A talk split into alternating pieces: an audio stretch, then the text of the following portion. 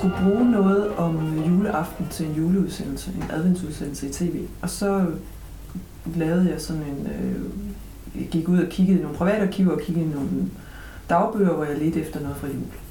Og så tog jeg også de her dagbøger ud fra Andreas Lund Drosvads arkiv og kiggede under en jul i et eller andet her. Og da jeg så tager øh, dagbøgerne ud, så falder der nogle papir ud af en af dem. Og der falder også sådan et, et lidt tykt brev ud i en kuvert. Øh, og på kuverten står der, at den ikke må åbnes, kun af mor, eller skal den brændes. Altså, og så bliver man jo ret nysgerrig. Og brevet var også åbnet, så jeg tænkte, det sker da lige se, hvad det er. Og så er det det her brev fra en kvinde til en mand, og det er til Andreas Lund Dorsvad. Og der var helt klart et kærlighedsdrama i det. Det kunne jeg se med det samme. Øh, fra ende til anden, der handler det om et eller andet med en et ulykkeligt kærlighedsforhold. Og så vidste jeg bare, at det her bliver jeg nødt til at lige at se nærmere på. Og da jeg så begyndte at kigge i dagbøgerne, kunne jeg også godt se, at her lå virkelig en spændende historie. Og så var jeg klar til at droppe alle planer og, og gøre et eller andet med det. Fordi det var, det var forbudt. Det virkede hemmeligt og forbudt og ulykkeligt øh, og meget øh, intenst. Hmm. Det er sådan, vores historie begynder. En fortælling om forbudt kærlighed, der starter sig selv ved at falde ud af en bog og bliver grebet. På Nunatagatarsugasivia Allagatarfialu er der 5.000 meter hylder proppet med papæsker. De lysebrune æsker er ens, og intet skiller dem fra hinanden. Men inde i hver enkelt kasse er der gamle historier fra levet liv, som venter på at blive fortalt en dag. I en af de mange æsker er historien om Andreas Lund Drosvad. Mange vil kende ham som Sogo, som var det, han blev kaldt af grønlænderne. Historierne fortæller han selv med egne ord gennem dagbøger. Dagbøger, som han har skrevet i hver eneste dag i noget nær 50 år. Under udarbejdelsen af denne podcast undrede vi os over, at der i Andreas Lund Drosvads dagbøger ikke er en eneste skrivefejl. Han har ikke stadig forkert eller har streget en linje ud, og det er der en grund til. Han har nemlig skrevet klæde, inden han skrev tekster ind i sin dagbøger.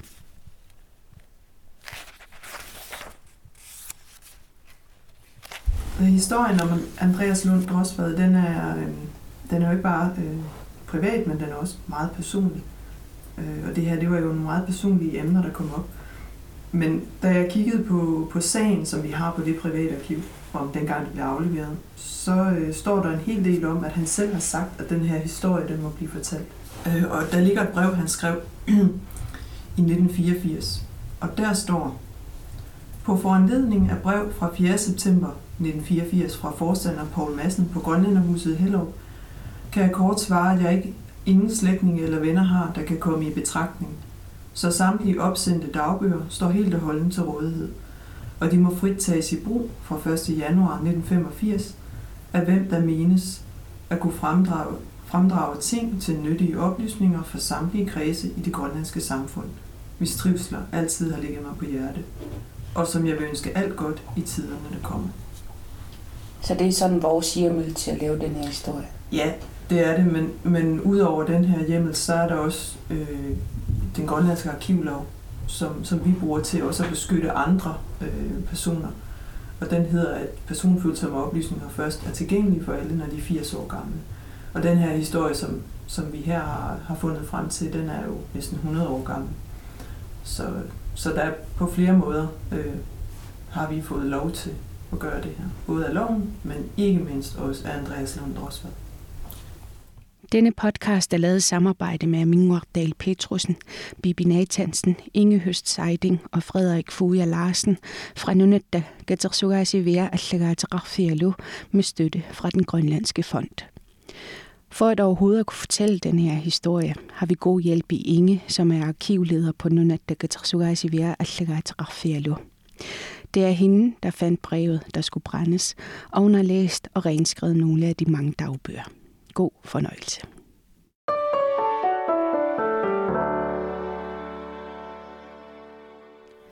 Dette afsnit er det femte og sidste afsnit om Suku. I de første afsnit finder vi brødet, der skulle brændes.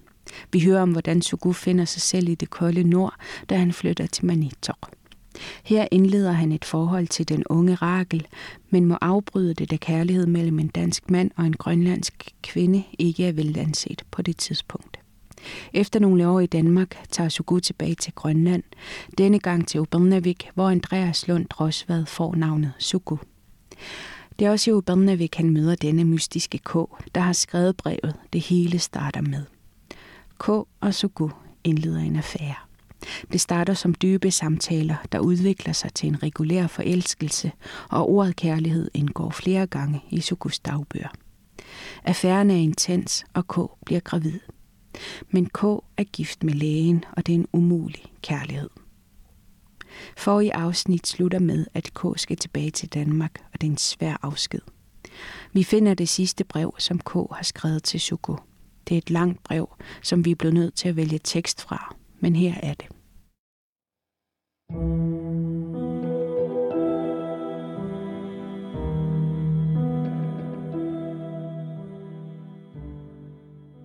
1. juli 1929. Kære Suko, i øjeblikket holder jeg sommerferie, og jeg har gennem lange tider bestemt, at denne sommer først og fremmest skulle bruges til at skrive til dig i. Jeg har længtes så frygteligt i vinter, og aldrig i mit liv været så modløs og deprimeret. Nu ved jeg knap, om det er efter dig eller efter kærlighed, jeg har længtes, men på en måde kommer det ud på et. 2. juli. Dit brev virkede så besynderligt. Først opfattede jeg kun det gode i det, men senere så meget andet, der kun gjorde ondt. Tror du ikke, du har taget fejl? Jeg var jo din gode ven, det stod jeg på.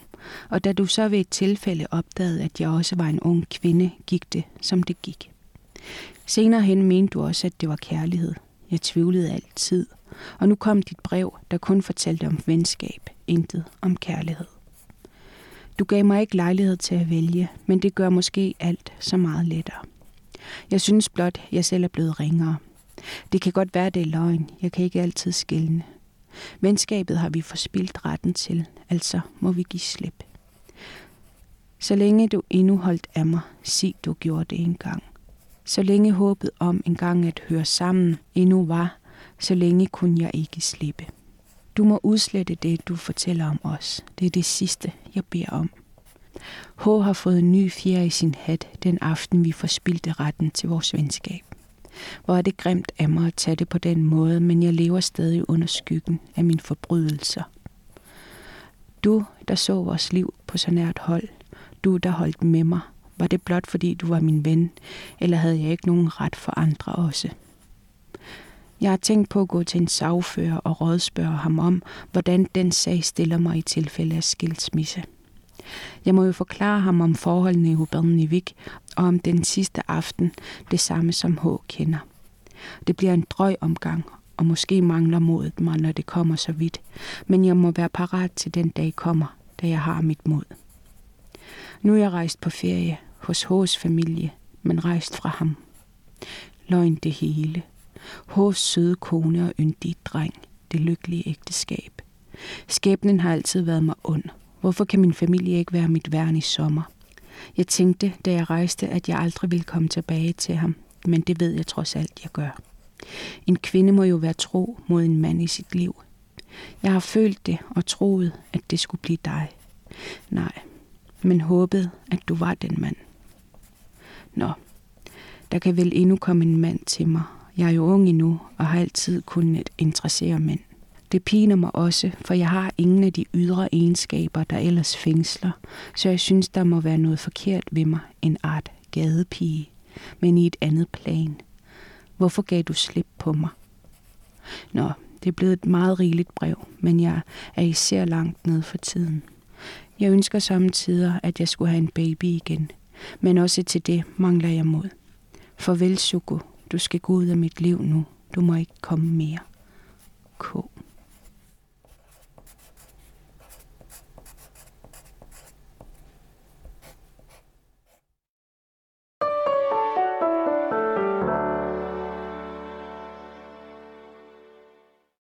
Fra slægtsforskning ved vi, at K og H får et barn mere, men de bliver skilt i 1938. Vi kender dog til et møde mellem K og Sugu. Det skete i København to år efter lægeparets afrejse fra Ubernavik. Sugu var da på permission, en slags overlov.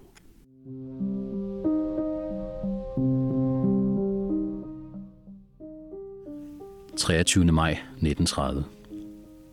Talte i telefonen med K, der var inde i byen og vi træffe mig ved trætiden inde ved Rådhuspladsen. Vi fulgtes derfra til nogle indkøb, hun havde at ordne, og tog så en bil til lange linje. Jeg var i og for sig ked af dette møde, og synes også, det var forkert at ribe op i alt det igen, selvom jeg set fra anden side gerne vil tale med hende og se hende igen. De har det til sydenlandet ikke godt sammen.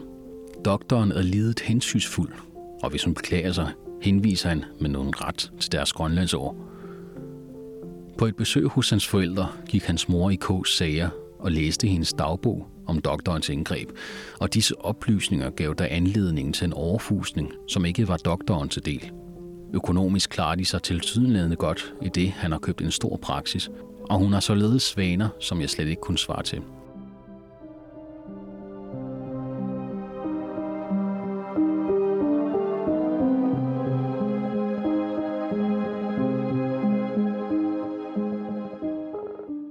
så stormende en forelskelse, og i virkeligheden en dyb kærlighed.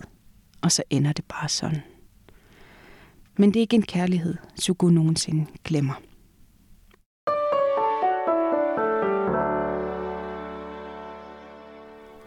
Ud fra hans dagbøger må vi konstatere, at Sugu elskede Grønland – han elskede smukke kvinder, brændte for sit arbejde med valfangst. Han elskede fest og ballade, og vi møder mennesker, der tydeligt husker ham selv i dag.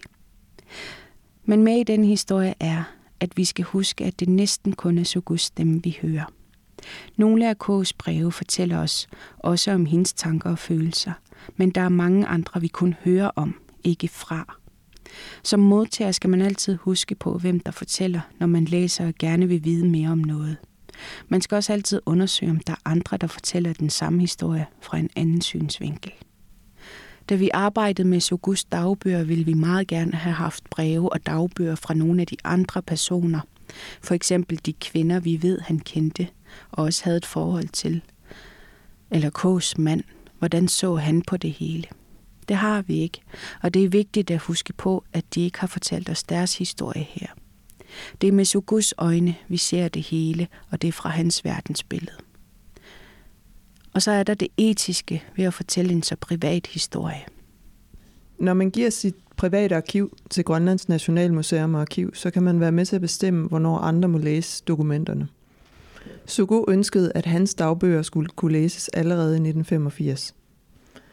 Men som arkivar, så skal vi jo også tænke på, at Sugu også skriver om en masse andre mennesker, der ikke selv skriver noget, eller ved, hvad der sker med historierne om dem. Den grønlandske arkivlov siger, at den slags oplysninger skal være 80 år gamle, før de frit kan bruges. Og den regel har vi også valgt skal gælde for Sugus arkiv. Og det er derfor, vi ikke har brugt de dagbøger, der er yngre end 80 år. Der vil være folk, der husker Sugu og efterkommer efter nogle af de personer, der bliver nævnt – men de fleste og de nærmeste af dem lever ikke længere. Selvom det kun er Sugo og også lidt K, der skriver den her historie, og det er meget private ting, der er skrevet i dagbøgerne, så føles det som om, man kommer så tæt på personer, at man forstår deres situation. Derfor er de private historier også en rigtig god måde at forstå fortiden, selvom meget var meget anderledes end det, vi er vant til i dag. Der er en del ting i dagbøgerne, som mange vil synes er ret mærkelige, anderledes eller måske endda provokerende, når man ser på dem i dag. For eksempel det her med, at den hemmelige affære skaber flest problemer for K, fordi hun er kvinde. Og det måske er lidt som om, at mændene kan gøre, som de vil, og konsekvenserne rammer kvinderne allerhårdest. Og så er der forskellen på, hvordan Sugo beskriver grønlandske og danske kvinder. Og han bruger tit ordet naturbørn – det stammer fra den måde, man dengang så på inuit og andre oprindelige folk. Og naturfolk var det ord, man brugte, også videnskabeligt. Man så dem som usiviliserede, og derfor tænkte man, at de tænkte og levede friere, for eksempel også seksuelt, og derfor ikke kendte til den skyld og skam, som kristne civiliserede europæere levede med. Og derfor er der stor forskel på, hvordan han omgås de kvinder, han møder. Og det tiltrækker også Sugo meget. Så meget, at han selv drømmer om at leve i et med naturen, og det skriver han om i dagbogen. Desværre ved vi ikke så meget om, hvad de grønlandske kvinder og mænd tænkte om alt det her, for de har ikke skrevet om det. Men gennem Sugo får vi en fornemmelse af, hvordan man i 20'erne så på kønsforskelle, grønlændere og danskere, og hvilken betydning det havde for, hvordan man levede, og hvor forskelligt man levede. Det er noget af en kærlighedshistorie. Så ved du, hvad der skete med dem bagefter? Ja, vi ved jo en del om, at Sugo han blev i Grønland i mange år. Øhm, og så ved vi jo også, at, at K og Sugo mødes i 1930.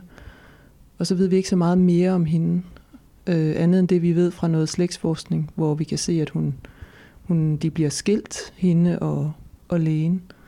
De fik vist også et barn mere. Og så ved vi faktisk ikke mere om hendes liv. Øhm, og så er der jo Sugos videre liv. Det har vi jo faktisk ude i arkivet, for vi har flere dagbøger. Og Holger, lægen, mm. han øh, lever ikke længere, og det gør børnene heller ikke. Den dreng, der bliver født i 1927 i Børnevik, han lever ikke længere. Øhm, og vi ved ikke så meget mere om lægens liv, men han forlader jo Grønland og kommer ikke tilbage, det ved vi. Mm. Det er, noget, det er også et kæmpe arkiv, I har modtaget her. Hvad, hvad er det, Sugu han vil lære os med, sin, med sit arkiv? Hvad kan vi lære af ham? Jeg ved ikke, hvad han ville have, vi skulle lære. Jeg tror, øh, det kan være svært at vide, hvad han tænkte, men det, det er jo tydeligt, at han virkelig ønskede, at vi skulle have det, og alle skulle kunne læse det. Så han, øh, han ville fortælle noget med det. Og det er som om, han har forberedt det til os. Og det er altså ikke ret tit, vi ser dagbøger med så meget tekst fra hver eneste dag. Øhm, og man kan måske tænke, at hvis han havde levet i dag, kunne han så have været på de sociale medier og skrevet statusopdateringer hver dag. Mm. Og vi kan jo egentlig også godt tænke lidt på de her dagbøger på den måde, fordi jeg vil selvfølgelig sige, at de er en historisk kilde. De er viden til viden om en periode, om et menneske og en hel masse ting, fordi han skriver så meget. Øhm, men selvom de virker så private og ærlige, så er det jo kun hans syn på tingene, og det er det, han har valgt at skrive om. Så der er nok meget, vi ikke hører noget om, og noget, der ville have set helt anderledes ud, hvis det var K, eller Louise, eller Blikker, eller en af de mange andre personer, vi hører om, der havde skrevet det. Sådan er der vel også lidt med sociale medier. Ja. Man skriver det, man gerne vil have andre skal høre, eller det, man lige synes er spændende, og det er kun ens eget synspunkt. Det skal man jo tænke over, men en historisk kilde, det er det. Vi skal bare tænke meget over, hvordan de er det.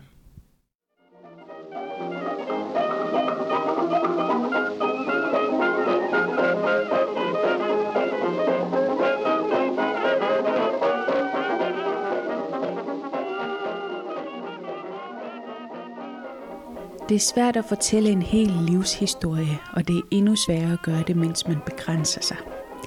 Derfor har det heller ikke været muligt at læse alle de mange, mange, mange dagbøger, og der er ting, vi ikke ved.